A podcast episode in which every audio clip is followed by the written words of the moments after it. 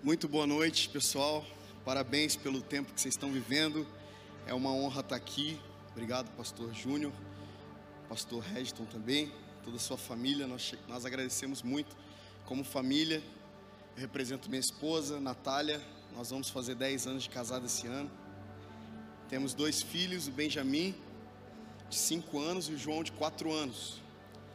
Então, eu representando minha família, eu digo que a gente é muito grato por estarmos aqui. É... Quem fez a ponte foi a Aline e o Gil, amigos nossos.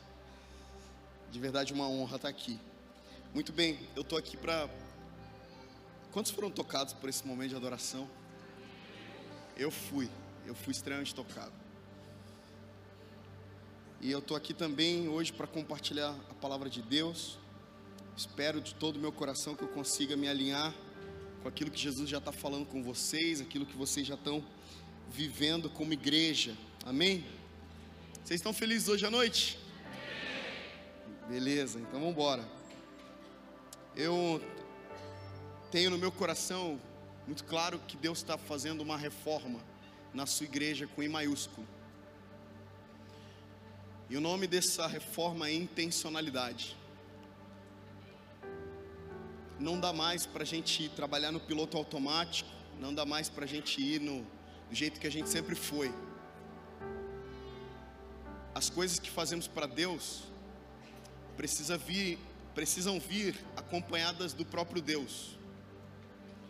Porque Deus, irmãos, ele poderia fazer tudo sozinho. Deus não cria o homem por necessidade.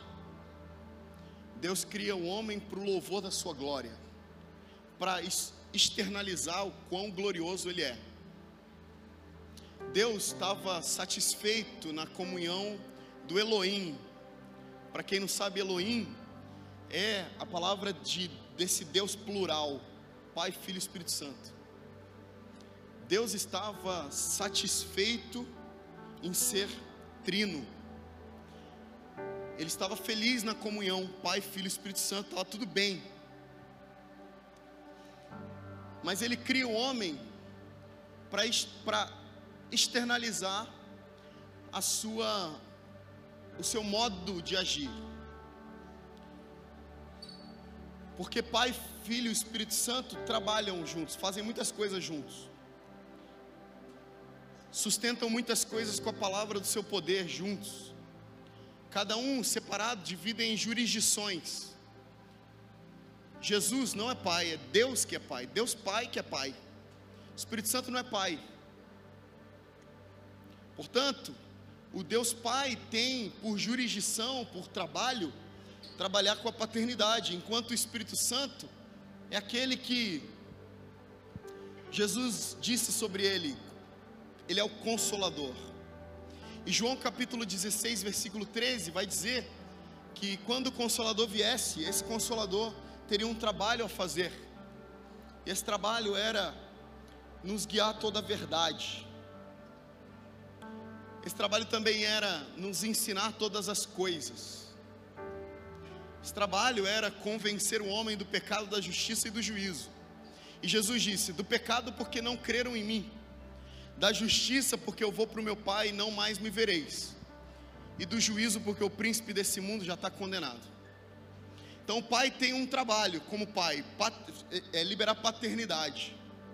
Além de pai, ele é rei, majestoso, aquele que está sentado no centro do céu, do mais alto céu.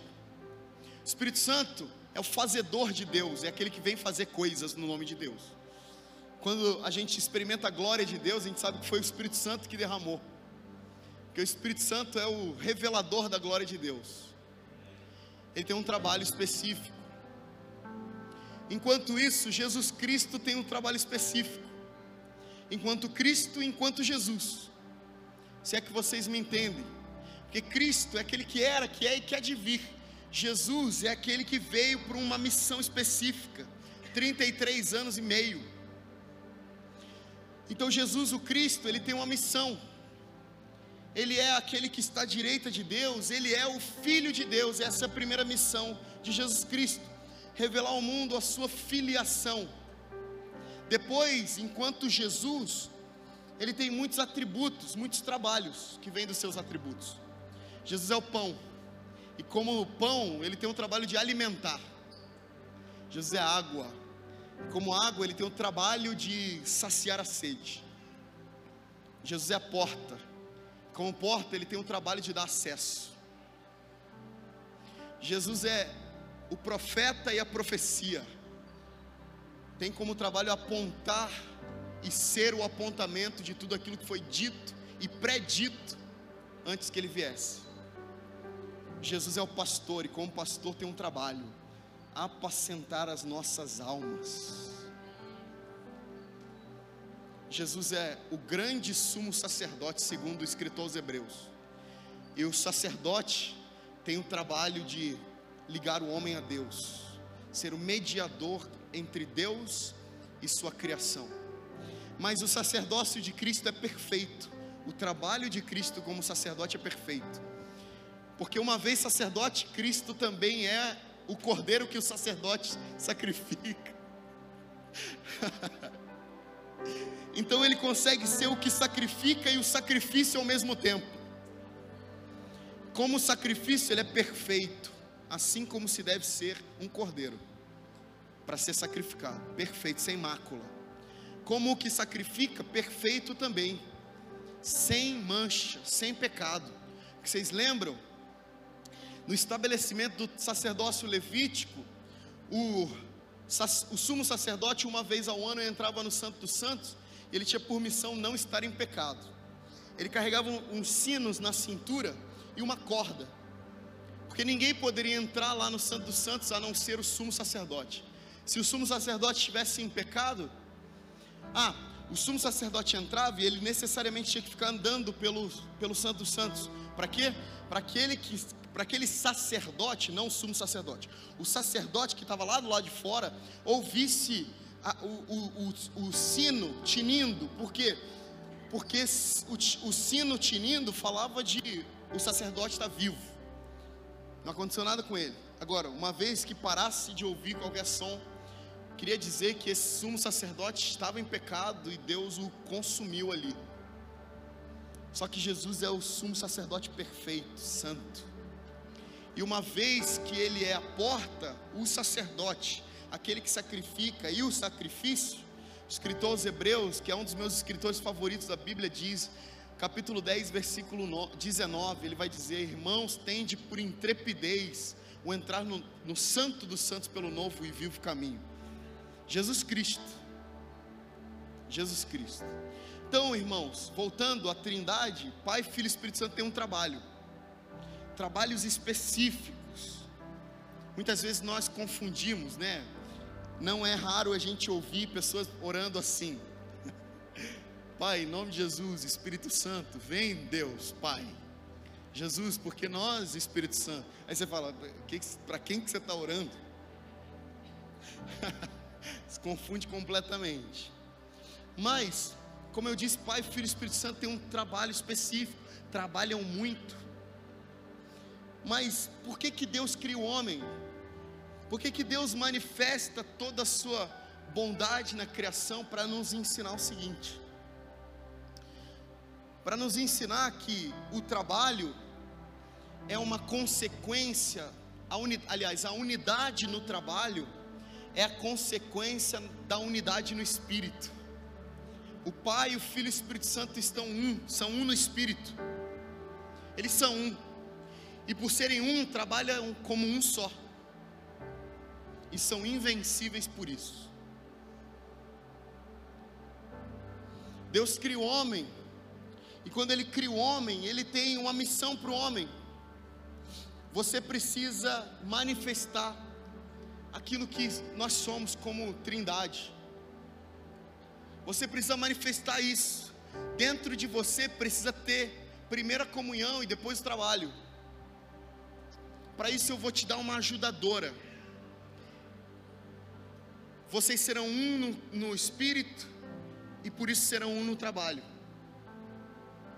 Vocês serão intencionais de serem um no espírito. E por isso a, a, consequência da intencionalidade no espírito é um trabalho perfeito, um trabalho excelente.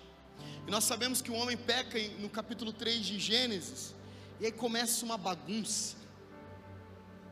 Começa uma bagunça porque o desejo de Deus não é dispersão, não é divisão, de, de dois, visão, divisão, divisão, não é dois, cada um olhando para um lado.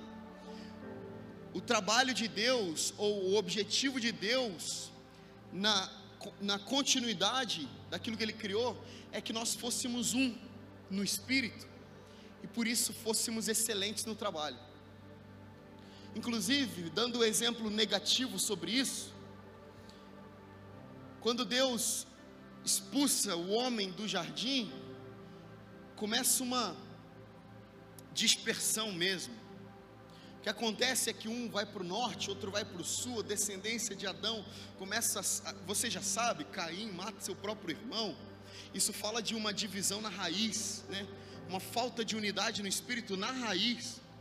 E o, o que acontece ali na frente é o que nós conhecemos como a tentativa de construir uma torre que iria até o céu. Interessante que percebam como dá certo esse negócio de unidade no espírito, liberar um trabalho excelente. Percebam como esse negócio dá certo. Os homens começaram a dizer: por que nós não construímos uma torre com um único propósito? Trabalhamos nosso, a nossa vida inteira. Essa torre certamente vai transpassar gerações, nós vamos morrer. Nossos filhos virão e construirão essa torre. Os, os, nossos filhos morrerão. Os nossos netos nascerão construindo a torre. Nascerão já com três aninhos, o menino já vai estar lá carregando uma pedra, entregando para o papai. E nós precisamos ser um aqui nesse trabalho. E Deus, Trino, que sabe o que é ser um, percebeu, percebeu uma unidade negativa. E o Deus Trino disse: Pai, Filho e Espírito Santo, desçamos, vamos fazer alguma coisa. Se a gente não fizer alguma coisa, ninguém pode deter eles.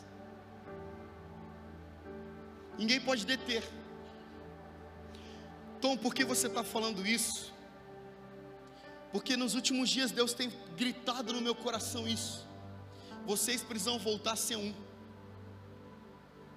Porque a unidade no espírito vai gerar um trabalho excelente. Quem dá o crescimento é Deus, meus irmãos. Mas existem muitos é, é parâmetros, muitos princípios que a gente precisa obedecer para que experimentemos o crescimento de fato.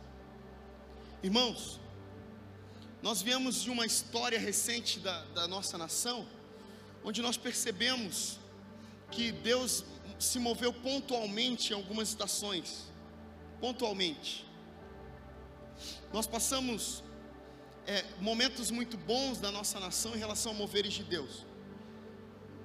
Porém, nós agora, eu tenho conversado com algumas pessoas, alguns pastores, ministros de louvor, Hoje mesmo encontrei um, um irmão ministro de louvor no, no avião, estava sentado é, num lugar onde não tinha ninguém. Ele saiu do lugar dele e falou: Vamos sentar aqui, vamos conversando aqui. E a gente estava exatamente falando sobre como nós temos visto as coisas, sobre como nós temos observado é, o que Deus tem feito no nosso tempo. E eu estou aqui, irmãos, com o coração de conferir junto com vocês o que Deus está fazendo, tentar me alinhar com o que vocês estão vivendo e tentar juntar, colocar a minha carta na mesa com a, carta de vocês e a gente entender que, cara, Deus está falando a mesma coisa. Porque eu acredito que nós estamos num tempo muito obscuro como nação.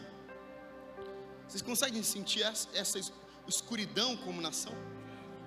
Uma confusão. Inclusive, o que Deus fez quando desceu para Babel foi confundir as línguas, né? Porque Babel quer dizer confusão.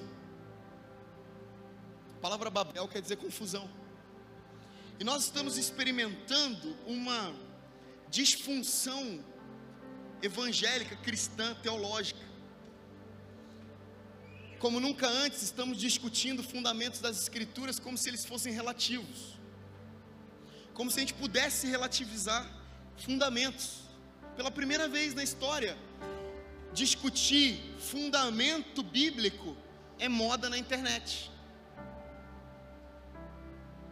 Pela primeira vez, é óbvio que sempre teve, ok? Mas pela primeira vez, está ficando acessível para todo crente dar a sua opinião sobre fundamentos bíblicos, sobre estrutura, meu Deus, sobre o que o Espírito Santo divinamente revelou a esses santos irmãos para escreverem as Escrituras. Nós estamos vivendo um tempo de confusão teológica, política, doutrinária, denominacional. E pensa, por que que nós estamos confusos? Irmãos, eu viajo a nação inteira toda semana. Eu viajo o tempo inteiro. Tô, eu estou vendo o macro. Eu estou conseguindo sair um pouquinho da, do local e, e observar o que está acontecendo. Já visitei todos os estados do Brasil, muitas cidades, e tenho percebido que a única maneira de sermos intencionais nesse tempo para nos movermos com o que Deus está fazendo, porque Ele quer fazer algo, Ele vai fazer algo, inclusive até o que Ele, entre aspas, tá, não está fazendo agora, é o que Ele está fazendo intencionalmente Deus não está fazendo nada agora com um propósito. Nós não estamos conseguindo ver e visualizar o mapa por soberania de Deus. Tenho a impressão que Deus está tirando um pouco a mão para revelar corações podres e aí poder limpar. Vocês estão entendendo comigo aqui? E aí o que Deus está fazendo é visível, mas é confuso de maneira prática para nós. Eu confesso que quase que semanalmente eu estou perguntando para um pastor amigo meu: você sabe, você, já ouviu de Deus o que, que vai acontecer nos próximos anos? E ele fala, cara, se você tem alguma coisa aí, me compartilha, porque parece que a gente não está entendendo muito bem. E a gente aprendeu algumas coisas aqui, irmãos. É, eu, eu sou pastor local também, tenho uma igreja linda, Inclusive nós estamos cultuando lá agora mesmo. e eu tenho entendido umas coisas com relação a, a esse tempo obscuro. Que quando Deus fica em silêncio, você faz duas coisas. Você espera Ele falar. E segundo, você obedece aquilo que Ele já falou por último. Você revisita as palavras que Deus falou para você. Porque se Ele está em silêncio, é porque Ele quer que você lembre dos marcos antigos. Vocês estão comigo aqui essa noite? Então, meus irmãos, antes de entrar na mensagem,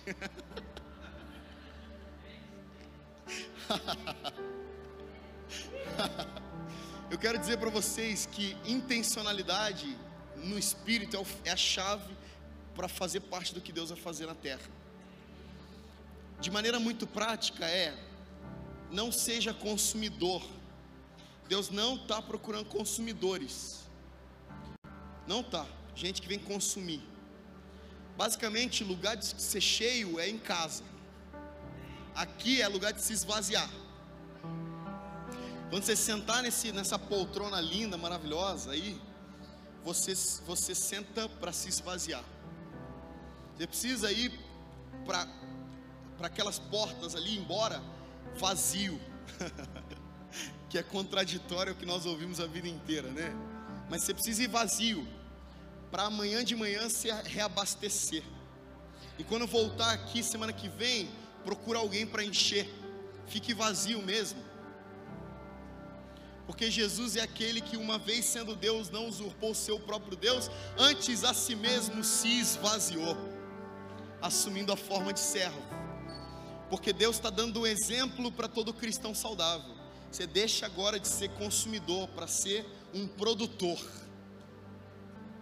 Agora você para de querer que o outro te encha. Em nome de Jesus. Vamos parar com essa cultura de agora mesmo. Ninguém tem obrigação de te encher. Mas você tem obrigação de encher outros. Você tem obrigação de vazio, encher outras pessoas. Você tem obrigação de expor o Cristo que está sendo formado dentro de você.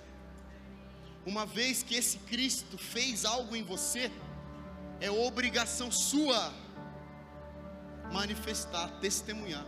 Digo que é obrigação porque é inevitável testemunhar o que está sendo feito e o que não está sendo feito dentro de você. É inevitável. Você é uma testemunha de nada, ou de Cristo, ou de Satanás. Mas você é uma testemunha, inevitavelmente. Então, até de nada, você é uma mensagem, irmão. Até vazio você quer dizer alguma coisa. Quando alguém olha para você, você está vazio, alguém fala: Nossa, que vazio. Que pessoa vazia. Entende o que eu estou dizendo? Então, qualquer, qualquer resposta para o que Deus quer fazer nesse tempo, eu não tenho a menor dúvida. Deus quer devolver para nossa nação um mover comunitário. Que fomos batizados com esse mover comunitário nos anos 80, anos 90, com as comunidades, com a adoração das comunidades, das igrejas. Fomos tão tocados por comunidade de Nilópolis, comunidade de Maringá, comunidade de Goiânia, que depois virou Ministério Coinonia de Louvor, tantas outras comunidades. Pastor Ademar de Campos, Pastor Azaf Borba, Vencedores por Cristo. Fomos batizados por um, um conceito de comunidade que não tínhamos antes. E Deus está querendo redevolver para nós. tá, Deus está querendo colocar nos nossos corações que a unidade no espírito, irmãos, é a unidade no trabalho. Nós temos um trabalho e não é, é eu, não sou eu que vou fazer, não é o pastor que vai fazer, somos nós agora. Estava dizendo ontem na igreja que eu estava, ontem eu preguei e liderei a adoração de manhã à tarde, lá em São José do Rio Preto. E estava falando em um determinado momento com a igreja o seguinte: Deus não vai levantar um outro Billy Graham não é do interesse de Deus levantar um outro Rainer Bonk, que são homens que falavam para literalmente milhões de milhões de pessoas. Muitas pessoas, de uma vez só. Lotavam estádios para ver esses homens fluírem. Foi muito poderoso. Mas próprio Billy Graham diz, antes de morrer, Deus não vai levantar outro Billy Graham. Deus está interessado em levantar os pequeninos, os santos pequeninos, as santas donas de casa, com o espírito da profecia, com palavras de pastoreio, com evangelismo, com intercessão. Deus está interessado em levantar uma igreja forte, uma igreja gloriosa Sabe que a itinerância, aquilo que eu faço é paliativo. É um trabalho para eclesiástico, que anda ao lado. Mas eu estou vindo aqui muito mais do que um itinerante, estou vindo aqui um pastor da igreja Redil em São Gonçalo, no Rio de Janeiro, para dizer para você: Deus está levantando a comunidade, Deus está levantando os que dividirão, dividirão suas propriedades, assim como em Atos 2. Deus está levantando aqueles que repartirão o pão de casa em casa, como em Atos 2. Deus está levantando homens simples que têm pouco, mas na multiplicação do pouco a riqueza, aleluia. Amém. Eu falo na minha igreja que Deus, eu não quero um empresário milionário dando muita grana para a igreja, mas eu quero a riqueza saindo dos pequeninos, da minha vida, de vocês, a gente juntando pouco e percebendo que Deus está fazendo muito. Meu Deus, existe uma glória na unidade no espírito que vai gerar unidade no trabalho. Ah, meus amigos, olha só, eu já desisti de pregar a mensagem que eu vim pregar, beleza? Vamos, vamos combinar. Vamos combinar que deu errado ou certo, depende do ponto de vista. Mas olha só, o que eu estou falando sobre, sobre unidade no espírito, gerar unidade no trabalho, fala de Atos capítulo 2, versículo 42 em diante, que diz o seguinte: E eles, a primeira igreja, aqueles primeiros irmãos que foram tocados pela mensagem de Pedro no dia de Pentecostes, vocês lembram disso?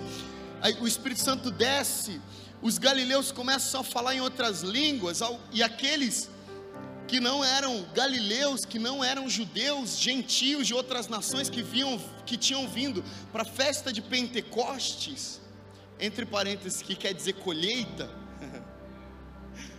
e nem sabiam que eles eram a colheita,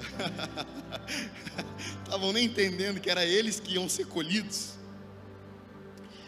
Eles começam a ouvir os galileus, que muitos deles não eram letrados, falando nas línguas que eles estavam entendendo a sua própria língua. Como pode um galileu simples, um judeu simples pescador, saber tantas línguas assim?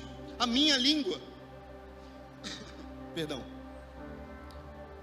eles só podem estar embriagados. Deve ser, deve ser vinho, excesso de vinho isso aí. E Pedro, cheio do Espírito Santo, ele levanta e diz: Não, não, eles não estão embriagados porque ainda são nove horas da manhã. O que está acontecendo aqui foi predito pelo profeta Joel, capítulo 2, versículo 28 em diante, quando ele disse: Eis que o Senhor derramará o seu espírito sobre toda a carne, os vossos filhos e as vossas filhas profetizarão, os vossos velhos sonharão, os jovens terão visão, e até sobre os servos e as servas derramarei o meu espírito naqueles dias, diz o Senhor. E Pedro, cheio do Espírito Santo, diz: Esse homem que vocês crucificaram há 52 dias atrás, esse é o Messias. E começa a pregar uma mensagem gloriosa de maneira que aqueles homens que estavam zombando dos galileus, orando em outras línguas, cheios do Espírito Santo, agora estão arrependidos, caídos aos pés do Evangelho genuíno de Jesus Cristo, perguntando para Pedro: o que faremos então? O que precisamos fazer para responder essa mensagem? E o próprio Pedro diz: vocês precisam se arrepender, serem batizados e receberem o Espírito Santo. E a palavra de Deus, Lucas, que escreveu Atos, diz que naquele dia mais de 3 mil homens, homens, sexo masculino, ou seja, contando mulher e criança, vai dar umas, muito mais. Mais de 3 mil homens foram convertidos ao Evangelho. E eles começam a viver o que de mais orgânico existe no novo nascimento já começam a entender assim, o que a gente precisa fazer agora, de modo prático. E os apóstolos sabem o que deve ser feito. Vocês devem amar uns aos outros. É isso que vocês devem fazer. Mas o que a gente deve fazer? Obedecer uma lição. Vai ter uma lição de discipulado, de consolidação. Alguém vai me guiar até o batismo. A gente vai participar de uma célula. Não, não, vocês precisam amar uns aos outros. E o que a igreja começa a fazer é olhar para o lado olhar para o lado, olhar um para o outro. Interessante é que Deus toca, do céu vem o Espírito Santo e eles não olham para o céu, olham para o outro. Eles não esperam que eles sejam cheios de novo do céu, eles agora estão se esvaziando uns para os outros. Agora, quando os apóstolos dizem amem uns aos outros, eles falam: tá, então cadê aquele que está com fome? Porque eu tenho dois pães. Alguém está entendendo o que eu estou dizendo? Cadê aquele que está com fome? Porque eu tenho dois pães. Cadê aquele que não tem que morar, ou não tem onde morar? Porque eu tenho uma propriedade, eu consigo dividir no meio. O que a gente precisa fazer para multiplicar? E aí, os apóstolos começam a organizar a fundamentação do evangelho, que é muito novo, principalmente entre os gentios. E eles começam a organizar em quatro aspectos principais que nós precisamos revisitar aqui essa noite. Atos capítulo 2, versículo 42. Vamos lá?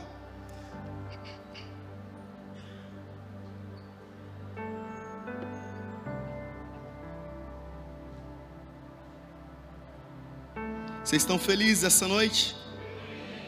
Eu estou muito feliz. Você tem a, a versão Almeida? Esse, essa aí. Então eles começam a organizar de maneira prática o estabelecimento desse evangelho que é muito novo. E eles organizam em quatro pontos principais. E agora a igreja começa a viver essa organização de maneira prática. Então eles perseveravam, eles não falavam de outras coisas a não ser dessas. Eles davam ênfase a esses quatro pontos aqui. E aí é como se, eu imagino que Pedro, João, os apóstolos de Jesus Cristo chamassem a igreja, aquela primeira igreja, e dissessem: Olha, nós não vamos fazer evento, conferência, a gente não vai fazer mobilização evangelística, a gente não vai inventar um projeto, não, a gente vai perseverar em quatro pontos. Porque se a gente perseverar nesses quatro pontos aqui, o que a gente fizer depois disso é aprovado por Deus. Irmãos, o que eu quero dizer é o seguinte: se nós não observarmos esses quatro princípios aqui, o que nós fizermos além disso é um desserviço para o Evangelho. Então, esse, esse é o fundamento operacional, funcional da igreja. Está entendendo? Então, no que vamos perseverar primeiro?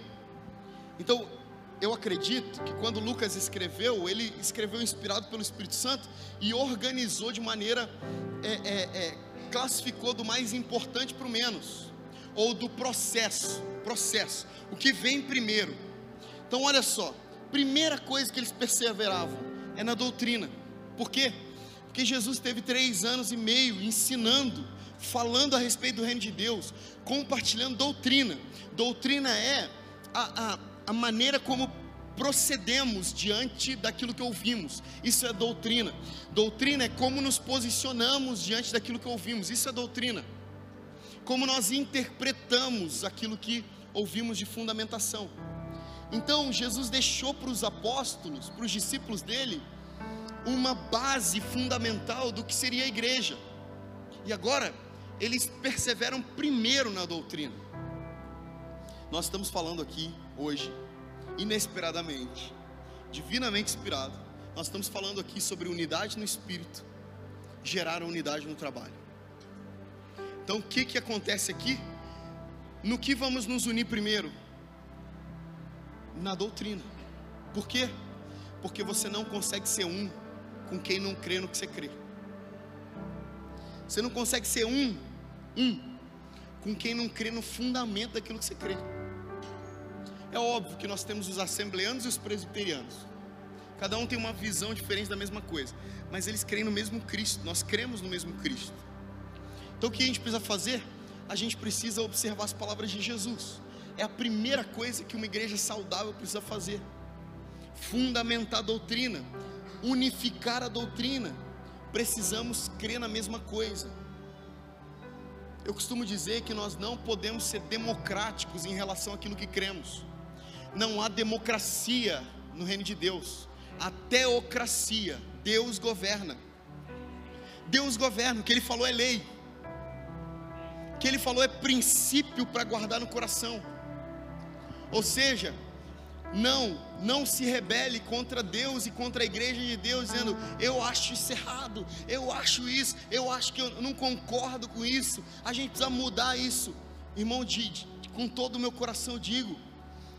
Você precisa, se está aqui, se submeter àquilo que Deus está falando a partir da liderança. Você precisa submeter aquilo que Deus está revelando para a liderança.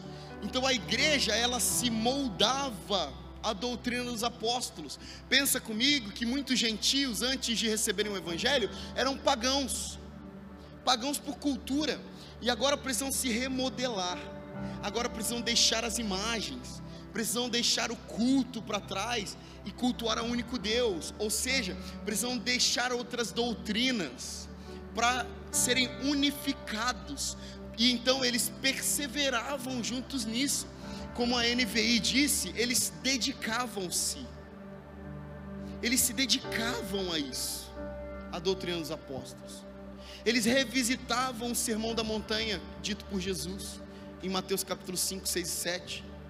Eles se dedicavam a ouvir as palavras de Jesus, eles se dedicavam diariamente, unidos, perseverantes na mesma coisa, Percebe que o que Deus está fazendo é uma afinação. Deus está fazendo com que eles olhem para a mesma coisa e se tornem um a partir daquilo que eles estão vendo. Porque eu não sei se você sabe, irmãos, mas você está se tornando aquilo que você acredita. Você está se tornando aquilo que você decidiu acreditar. Você está se tornando na fé que você acredita, o que você crê. Então, diariamente, enquanto, enquanto você lê a Bíblia, lê um livro sobre as Escrituras, vê um vídeo no YouTube, ouve uma música do Tom Molinari, você está se tornando toda essa palavra que está entrando em você. Interessante que Hebreus capítulo 4, versículo 12 diz: porque a palavra de Deus é viva e eficaz, e ela é mais cortante do que qualquer espada de dois gumes, e ela vai até o ponto de penetrar a divisão da alma e do espírito, juntas e medulas, e ela é, é apta para discernir os pensamentos e os propósitos do coração. Então, o que está acontecendo dentro de você enquanto você é afiado pela palavra de Deus? Você está sendo tocado na mente, você está sendo tocado nas emoções, no espírito, no corpo, juntas medulas você está sendo tocado no coração, nas intenções do coração. Então, enquanto a igreja ia ouvindo as instruções dos apóstolos, e os apóstolos fiéis àquilo que Jesus disse, imagino Pedro dizendo, porque uma vez o nosso mestre disse: quando você for orar, entra no teu quarto, fecha a tua porta e ora ao teu pai que te vê no secreto, e o teu pai que te vê no secreto te recompensará. Jesus disse para que a gente não seja como os fariseus, porque eles precisam demonstrar a devoção de maneira pública. Ele disse que nós precisamos fazer isso no secreto. Vocês estão ouvindo, igreja? E a igreja disse: a gente está ouvindo. Jesus nos instruiu a partir o pão e a lembrarmos que quando partimos o pão, lembramos da morte e da ressurreição dele até que ele venha. Então os discípulos iam expondo as escrituras quase que literalmente, porque eles lembravam exatamente do dia em que Jesus tinha dito aquilo. Você está visualizando na tua mente isso? Não é lindo observar esse processo tão orgânico, tão genuíno, e as pessoas iam se encaixando. E o Espírito Santo, que é a liga entre eu e você, ia nos unindo como igreja. Agora o fulano e o ciclano iam se tornando um a partir daquilo que criam. Porque como eu disse, enquanto tivermos divisões, divisão, nós não vamos ser um. Jesus orou em João capítulo 17, versículo, é, é, João 17, no capítulo 17, ele vai orar por unidade. E ele vai dizer o seguinte: Pai, assim como você e eu somos um, faça com que eles sejam assim também. Faça com que esses discípulos sejam assim também. E o que ele vai dizer é o seguinte: santifica-os na verdade, a Sua palavra é a verdade. Porque é necessário observarmos as Escrituras, irmãos. Porque além de nos tornarmos aquilo que a Escritura está dizendo, nos, vamos nos ligando a partir das Escrituras.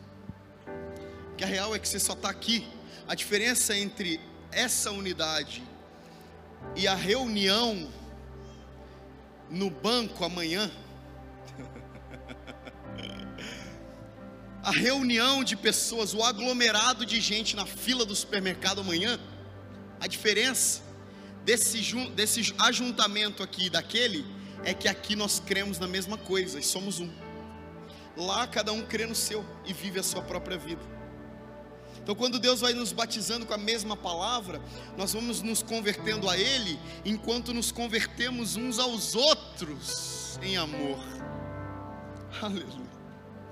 Isso é o que de mais puro existe no Evangelho. Por quê?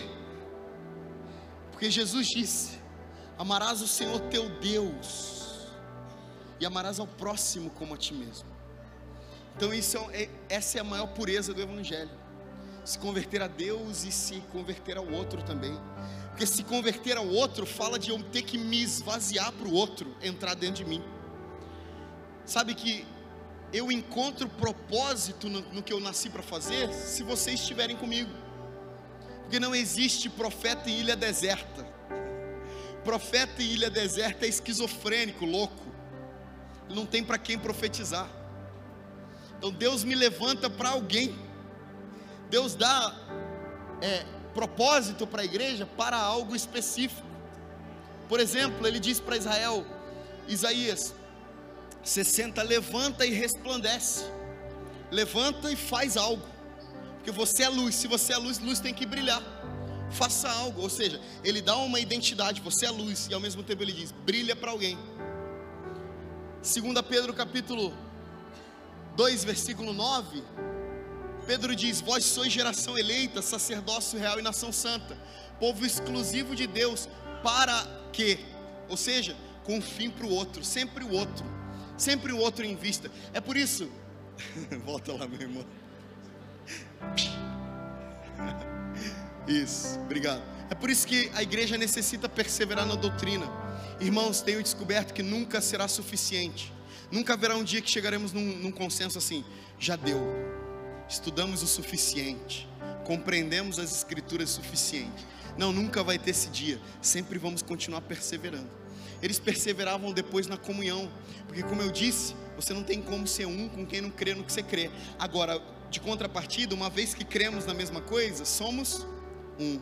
Temos o que no grego é koinonia, comunhão. Somos um. Agora podemos nos chamar de igreja. Enquanto não criamos na mesma coisa, não, pode, não podíamos chamar de igreja. Agora somos um corpo. Trabalhamos para a mesma coisa.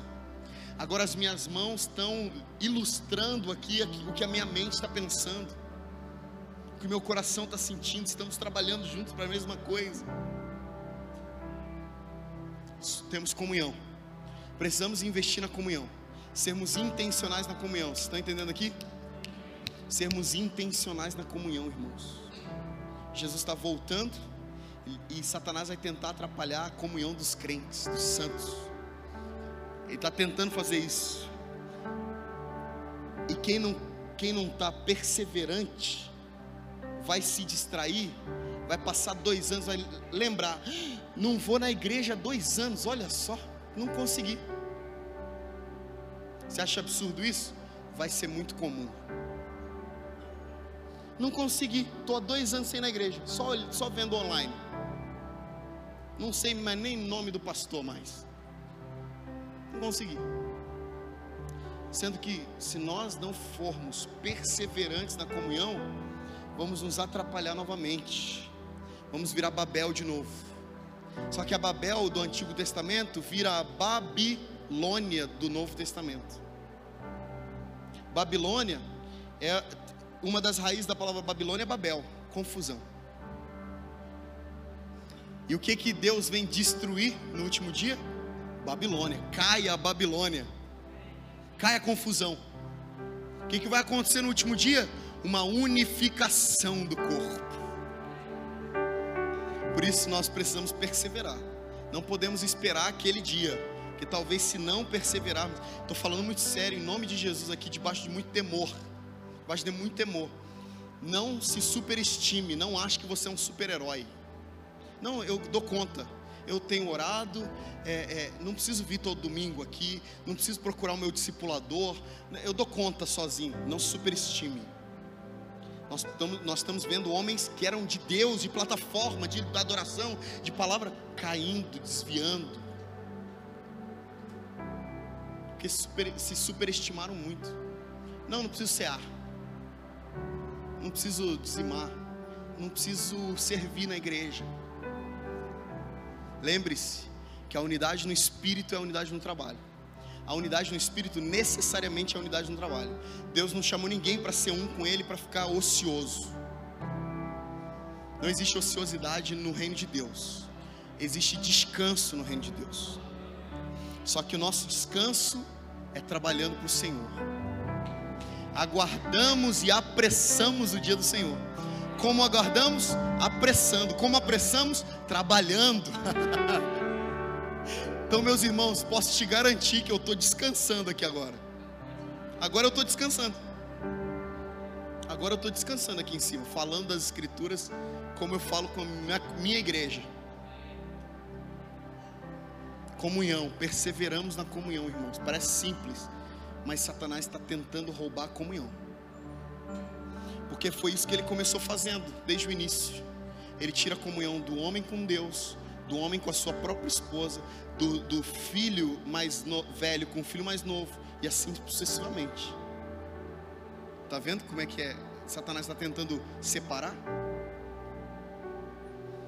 E depois disso, uma vez que você é um, o problema do outro é teu, o seu problema é do outro. E aí o que acontece? O partir do pão. Uma vez Paulo exortou os coríntios, primeira carta aos coríntios, capítulo 11, a partir do versículo 17, porque a partir do versículo 23, quase todo cristão sabe de cor porque eu recebi do Senhor o que também vos entreguei, que o Senhor Jesus, na noite em que foi traído, tomou o pão e, tendo dado graça, partiu e disse: Tomai, comei, isso é meu corpo que é entregue por vós, que é partido por vós.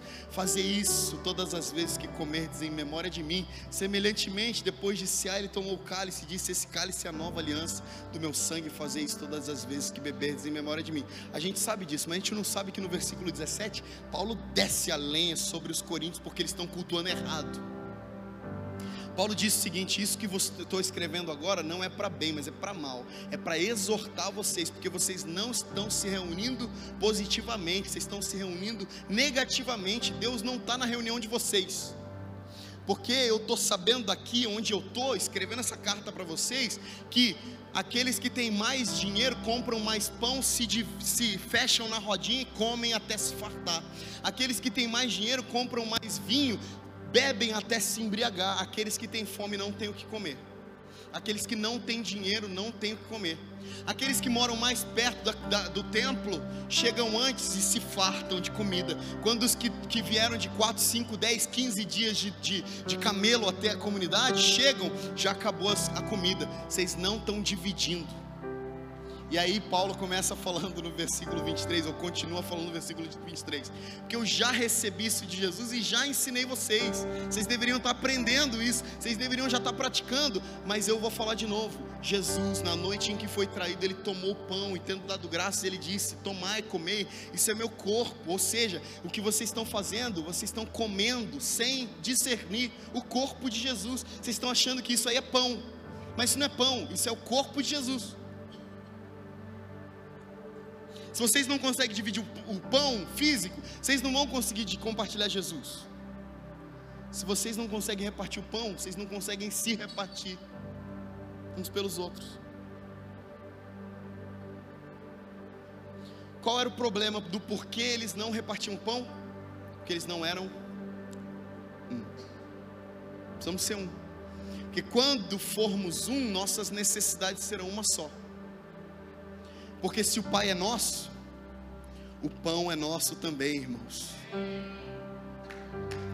Se o Pai é nosso, o pão é nosso. Se o Pai é nosso, as ofensas são nossas, as tentações são nossas. O reino é nosso. Venha a nós o teu reino. Seja feita a tua vontade assim na terra como no céu. O pão nosso de cada dia nos dá hoje. Por isso, Olha o versículo 45. Aliás, versículo 44. Olha o versículo 44 comigo. Todos os que criam estavam juntos e tinham tudo em comum. Eles tinham o que, gente? Tudo em comum. Tudo em comum. Essa palavra tudo no, no original quer dizer tudo. tudo. Todos os que creram estavam juntos e tinham tudo em comum vendiam as suas propriedades, versículo 45, e bens distribuindo o produto entre todos, à medida que alguém tinha necessidade. Então era meio que assim: quem está com necessidade aqui, vamos igualar. Vamos igualar. Porque basicamente o que nós precisamos entender como igreja é que se falta para um, falta para todos. Esse é o conceito do, da comunhão. Esse é o conceito da comunhão. Por isso, desde 2017, que foi quando o óleo caiu na minha cabeça de ordenação pastoral, eu não consigo dormir direito. Porque nossa igreja é uma igreja de periferia. tem muitas necessidades, irmãos. Todo janeiro nós precisamos entrar em casas de irmãos da igreja, tirar o resto que sobrou da, do alagamento das chuvas. Todo julho precisamos assistir aqueles que têm frio e não tem como comprar roupa. Eu não consigo dormir mais. Antes eu, eu liderei a adoração aqui, saí ali para trás da cortina e mandei mensagem para meus líderes lá na igreja. Eu tô aqui, se precisar de qualquer coisa, manda mensagem. Porque depois que você é um como comunidade, você já não tem a necessidade do outro como a do outro, é a sua também. A, a dor do outro é a sua também, a alegria do outro é a sua também, inclusive. Porque a glória do Evangelho é que você olha para o lado, olha isso que eu vou dizer agora. A glória do Evangelho não é olhar para o lado e perceber pessoas que já estão prontas, terminadas. A glória do Evangelho, a beleza do Evangelho, a honra do Evangelho é olhar para o seu lado e saber que a pessoa que está do teu lado agora, linda, bonita, cheirosa, com a melhor roupa, está sendo aperfeiçoada. Então ainda tem o que melhorar. E existe uma beleza ainda maior no Evangelho: é que essa pessoa vê em você uma ferramenta de Deus para ser como Jesus. Você sabia disso? Então eu olho para o outro, e o outro, e, e, ainda falta algumas coisas no outro, eu sei que falta. E o outro olha para mim dizendo, como se dissesse: Você é, é uma das minhas esperanças para que eu tenha aquilo que me falta ainda. Porque uns têm o coração pastoral, outros, outros mestral, outros profético, outros evangelístico. uns são melancólicos, outros fleumáticos, outros coléricos, outros sanguíneos. Uns estão ven tentando vencer a área moral, enquanto outros têm um problema com outra área. Uns estão tentando vencer o problema da, da mornidão espiritual, enquanto outros estão queimando por Jesus. Então, quando você olha para o teu lado, você vê o Cristo sendo formado, de Efésios capítulo 4, versículo 11, quando Paulo diz: Ele mesmo deu uns para apóstolos, outros para profetas, outros para evangelistas, e outros para pastores e mestres, com vistas ao aperfeiçoamento dos santos para a obra do ministério, até que todos cheguemos juntos. Até que todos chegamos juntos, porque a ideia de Jesus é que Ele é o pastor, e pastor não deixa ovelha para trás, não fica ninguém para trás, ele, ele quer arrebanhar a gente para frente. Vamos, irmão, você está devagar demais, vamos embora, vamos acelerar. Ou às vezes ele fala, gente, vamos desacelerar para que a gente, o irmão não possa ficar para trás. Vamos junto. Então, quando você parte o pão, que obviamente nesse contexto não quer dizer o pão físico só, quer dizer partir o Cristo, quer dizer partir você mesmo, partilhar tudo que você tem. Quando você parte o pão, você está junto com todos os santos, indo para o cumprimento do propósito, que é sermos um corpo à medida de Cristo, que é o cabeça. Porque a ideia de Cristo é que, eles, que a igreja termine a carreira coerente com o corpo. Porque Cristo não quer, não quer ser um corpo de um cabeção e o um corpinho pequenininho. Um mini crack, vocês lembram do mini crack? Só quem é mais antigo vai lembrar do mini crack. Né? Jesus não quer ser o mini crack, o cabeçudo com um corpinho pequeno. Então o corpo precisa crescer, amadurecer. Então isso fala de fazermos juntos, irmãos. Vocês estão entendendo o que eu estou dizendo? Então, uma vez que cremos na mesma coisa, agora somos um. Uma vez que somos um, nossos problemas são nossos problemas, não são mais meus problemas. Ouço isso quase que semanalmente, o cara dizendo: se preocupa, pastor, eu resolvo a minha vida aqui. E por último, irmãos, olha só o, o, o versículo 42 novamente. E por último, as orações só por último, porque Lucas, divinamente inspirado pelo Espírito Santo, não poderia colocar as orações na frente da comunhão. Não poderia colocar as orações na frente da doutrina. Porque existe uma pergunta a ser feita. A pergunta não é se estamos orando.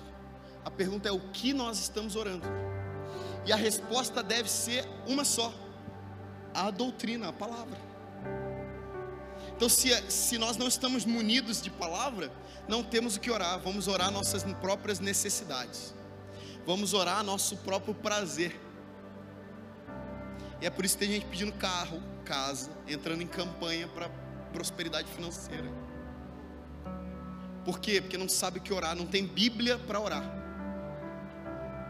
O que, que você precisa para orar? Bíblia.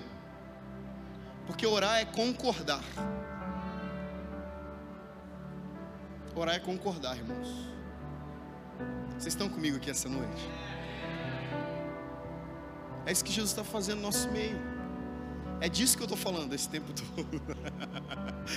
Deus está devolvendo para nós o senso de comunidade. E para mim é muito pontual o que a gente está falando aqui hoje. É muito pontual porque porque Deus está trazendo vocês para uma nova estação. O, o Júnior disse o seguinte: eu creio que um novo salão não é um. A gente não está trazendo CNPJ para cá, a gente está trazendo a presença de Deus para cá, e eu acredito muito nisso. E, e, e acrescento de que todo lugar físico que a gente se move é uma nova estação espiritual também porque deve demandar outro esforço e atenção espiritual. Então você imagina que esses voluntários aqui que, que se colocaram aqui na frente, eles agora estão se remoldando, inclusive na percepção espiritual, para se adequar a esse lugar. São outras demandas físicas e, por isso, espirituais também. Você vai vasculhar coisas que você acha que são físicas, você vai encontrar coisas espirituais. Então, Irmãos, vocês estão entrando numa nova estação. Eu abençoo essa nova estação de vocês. Eu, eu acho que é como se vocês tivessem. É, já, já, não servia o, aquele número de camisa, aquele, cal, aquele número de calçado já não servia mais. Então vocês vão usar uma outra roupa, não é porque aquela estava ruim, é porque agora vocês cresceram. Agora está ficando maior. Então, precisa usar uma roupa adequada para essa estação. Então, isso aqui, gente, é, é, é a roupa adequada para essa estação. Só que não se conformem com essa roupa. Vocês vão ficar igual aqueles tiozão querendo vestir roupinha curta. Feio demais. a pessoa vai crescendo. Né? Eu já tive 50 quilos, já vesti 48 de calça já sei do que eu estou falando. 42 de calça, já sei do que eu estou falando. A gente vai crescendo e vai precisando colocar outras roupas. Isso fala de um tempo que Deus está levando vocês. E eu falo para vocês que eu falaria para minha amada igreja lá no Rio de Janeiro. Não importa onde Deus levar a gente, não vamos mudar de assunto. A gente não vai mudar de assunto. Não tem nada mais interessante e mais constante, mais maduro do que continuar até o dia de Jesus voltar. A gente tá, ele precisa encontrar a gente perseverante nesses quatro pontos. Se ele voltar a encontrar a gente perseverante em evento, em, em conferência, em, em seja lá o que for, que não é isso aí, a gente vai ser reprovado. Eu quero ser aprovado. Vocês querem ser aprovados? Eu estou muito interessado em ser aprovado. Eu não estou interessado em construir um império próprio, de maneira nenhuma, porque senão Deus vai descer e confundir, igual fez com Babel. Eu quero ser aprovado por Deus. Então a gente vai tentando se adequar ao que Deus está fazendo, porque a nuvem está se movendo. Então tem muita gente que está fazendo a mesma coisa que fazia antes, sem perceber que a nuvem já foi, já está lá na frente. O cara está tá achando que está abafando, fazendo coisas que fazia 10 anos atrás.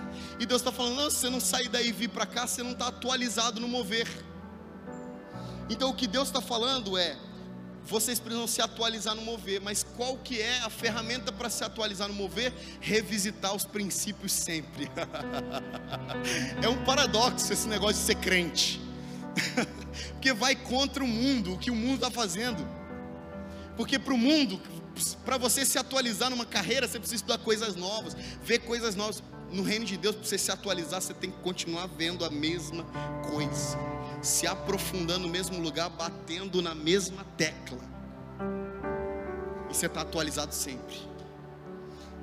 Eu não quero pregar uma pregação que muita gente vai sair daqui sem entender nada e não vai ser transformado. Eu quero ser atual e não há nada mais atual do que a primeira igreja. É para lá que a gente deve ir. Uma vez eu falei para Deus, eu quero eu quero algo novo, Senhor, libera algo novo sobre a minha vida. E aí Deus falou para mim: Você quer algo novo? Sim. Você quer o próximo nível? Sim. Você quer o próximo passo? Sim, eu quero avançar. Ele falou: Não, então você vai ter que voltar. Voltar? Mas para dar o próximo você não tem que ir para frente? Ele falou: Não, pra, mas para você ir para frente você tem que voltar. Eu falei: Para onde? Para o Éden. Para o homem inocente. Para o homem santo, para as coisas que realmente importam, para o mundo onde a glória de Deus é mais importante do que qualquer outra coisa. É para lá que a gente deve ir. Então não há, não há progresso maior do que voltar ao Éden antes da queda, ao homem antes da queda. Que é aquele homem que Deus criou a imagem e semelhança, soprou as narinas, é aquele homem que Deus está interessado em levantar. Vocês estão comigo? É para lá que a gente está indo. Só que para nossa esperança, gente, nossa referência não é o primeiro Adão, é o segundo Adão, Cristo, o homem perfeito. O homem perfeito, aquele que não errou, aquele que vive no jardim o tempo inteiro, aquele que anda no jardim, aquele que a, o tempo passa e a comunhão não, com Deus não é interferido, não tem interferências. Eu quero orar que a gente seja esse esse homem. Só dá para ser esse homem junto, tá? Não dá para ser separado. Eu não posso querer ser esse homem. Nós, eu preciso, eu preciso de vocês, preciso da igreja de Jesus. Então eu gostaria que a gente orasse isso com fervor, todo o nosso coração. Vamos orar por isso? Pode ficar de pé?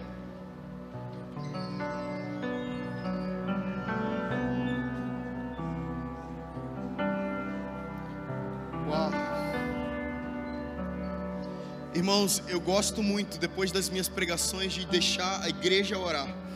E eu acho que você deveria, você sabe o que orar agora. Você sabe o que orar.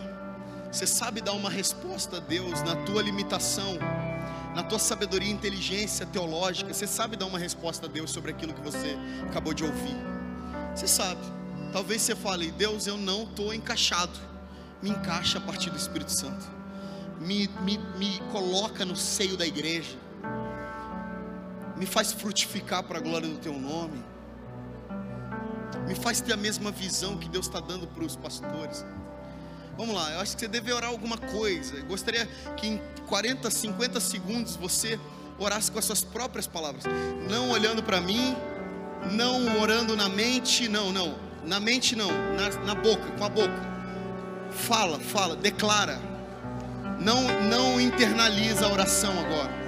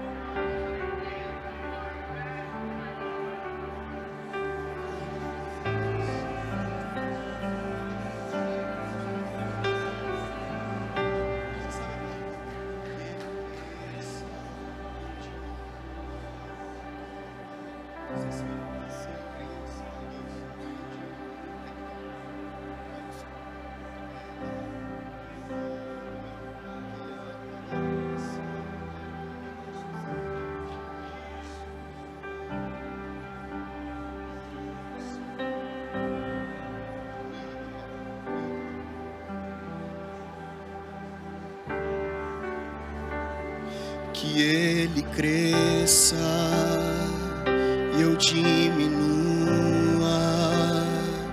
que ele apareça e eu me constranja com a sua glória e todo o seu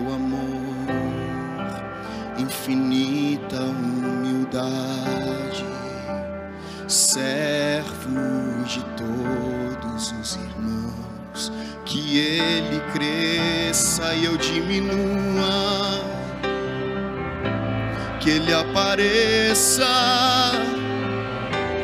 e eu me constranja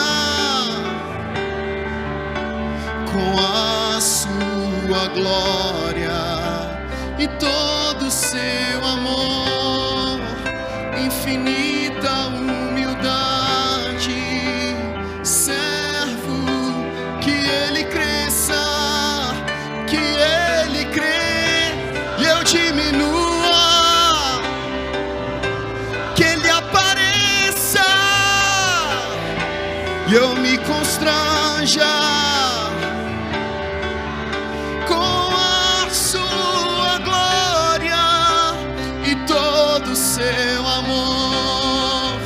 infinita humildade, servo de todos. Mais uma vez que Ele cresça e eu diminua, que Ele apareça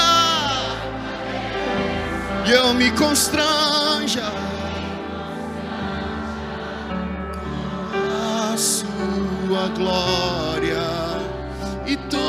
seu amor, infinita humildade, servos de todos os irmãos. Nós queremos te servir, Jesus, servindo os nossos irmãos, Jesus, manifestando o seu nome, liberando o seu santo testemunho.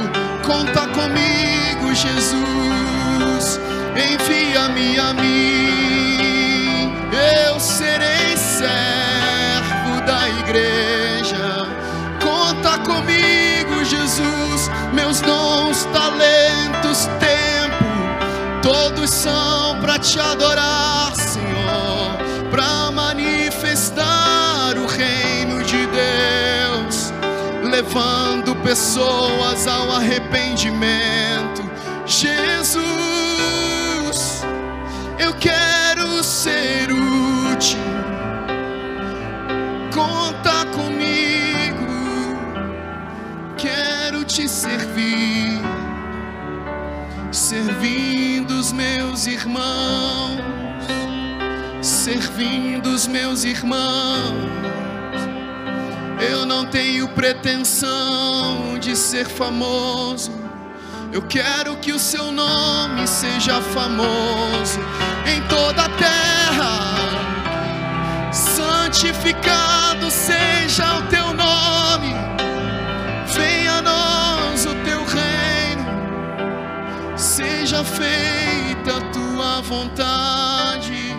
Quebranta o nosso coração, Senhor nos ensina a ver, a valorizar o que realmente importa, o que realmente brilha.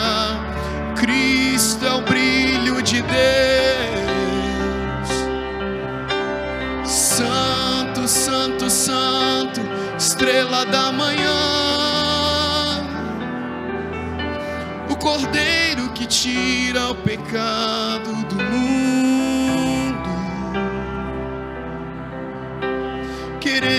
Fazer o teu nome grande em toda a terra.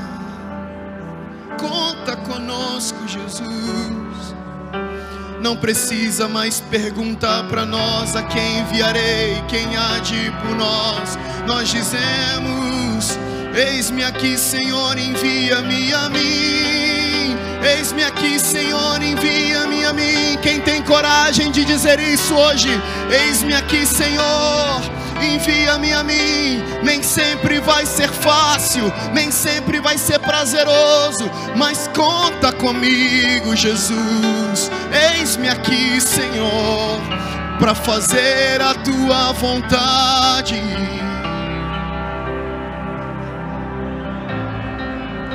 Alegrar o teu coração,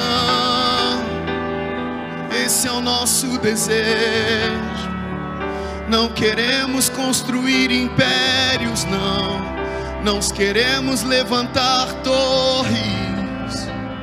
Queremos levantar um trono de adoração acima de todo nome. Jesus, teu nome seja santo em toda a terra aleluia, que ele cresça e eu diminua.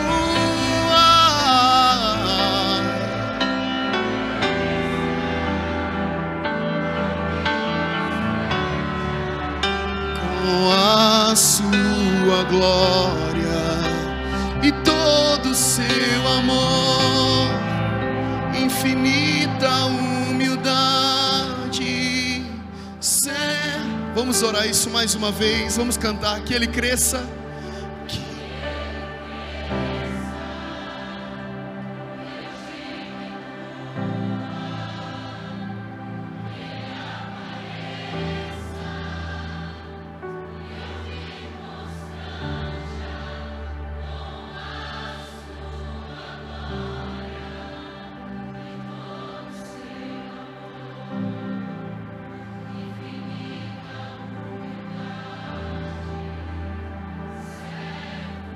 Última vez, mais uma vez, a última vez, que é eu diminua, que Ele apareça e eu me constranja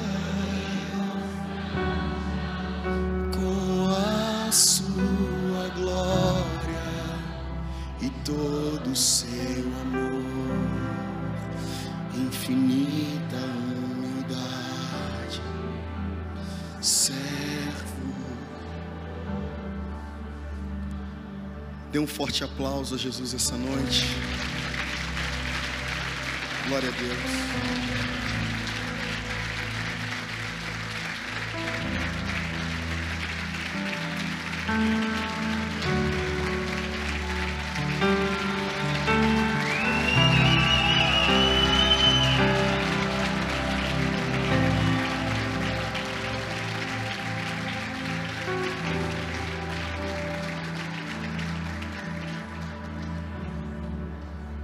Agradecer demais a oportunidade de estar aqui, mesmo foi uma honra servir essa comunidade.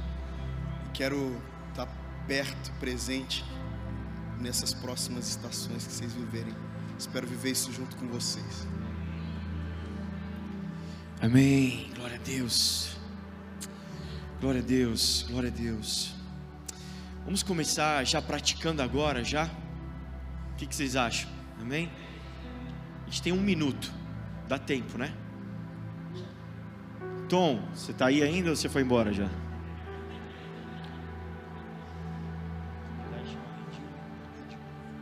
Você pode estender suas mãos para cá. O Tom não é só ele, mas ele representa uma comunidade. A comunidade do Tom chama-se Redil. Você pode abençoar esse povo, assim como ele nos abençoou essa noite. Você pode estender suas mãos para cá e abençoar. Deixa o Espírito te conduzir. Talvez pelo Espírito, de repente, você vai começar a visualizar irmãzinhas que você nem conhece, irmãos, casais que você nunca viu, mas pelo Espírito, Ele vai te conduzir numa intercessão que talvez você nem sabe que você está orando direito, mas se deixa pelo Espírito, não qualquer oração trivial, mas no Espírito, comece a interceder por essas pessoas líderes, pastores. Acho que é muito pontual o tom aqui, assim como o Senhor está fazendo uma nova estação aqui, ele comenta de uma nova estação lá também. Essa porção que o Senhor deu para nós, nós liberamos sobre a, a igreja Redil, essa comunidade também. Senhor, nós abençoamos a vida dessa comunidade pastoreada pelo Tom, por aqueles homens e aquelas mulheres que o Senhor levantou, Jesus. O Senhor conhece no íntimo a necessidade, a carência, a limitação de cada um ali mas nós, como igreja, oramos para que sejam fortalecidos no espírito, sejam animados no espírito. Senhor, nós oramos a oração de Abacuque, aviva a tua obra no meio dos anos, Pai no meio dos anos, Senhor, que eles encontrem renovo e fôlego, Jesus, para a próxima milha, para a próxima jornada, Jesus. Nós abençoamos, nós honramos, Senhor, aquilo que Ele, com coração tão humilde de servo, derramou sobre nós. Nós também, Senhor, derramamos sobre a vida do Tom e essa comunidade inteira sua família, sua casa, Pai, onde houverem lares necessitando de paz, que haja paz, onde houverem irmãos necessitando de alegria, que haja óleo de alegria, Jesus. Onde houver necessidade de recursos, nós liberamos uma palavra de envio de recursos, Pai, em nome de Jesus. Amém. Amém, amém, amém. Vai. Valeu.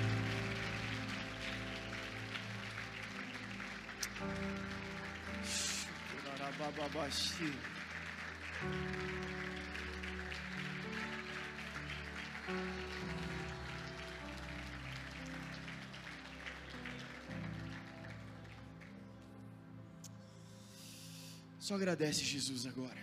Só agradece por essa porção. Obrigado, Jesus. Obrigado, Jesus. Obrigado, Jesus. Tu és o mais notável. Tu és o mais notável, Jesus. Obrigado, obrigado, obrigado pela tua bondade e tudo que o Senhor está movendo no espírito aqui, Jesus. Obrigado, Senhor, por esses barulhos que eu ouço, Senhor, porque eu conheço, Jesus. São barulhos do céu se mexendo, Pai. Eu não sei o que você está fazendo aí em cima, mas eu sei que alguma coisa está se movendo, Pai eu não consigo mensurar o quanto o Senhor, sabe, Pai, é como uma raiz que nasce em terra seca, Jesus. Ah, Jesus é um broto, é um ramo, como um renovo que vai subindo por uma terra seca, Jesus. Eu sinto que pessoas secas estão experimentando o romper da tua presença, da tua paz e da tua alegria, Jesus. Obrigado, Pai.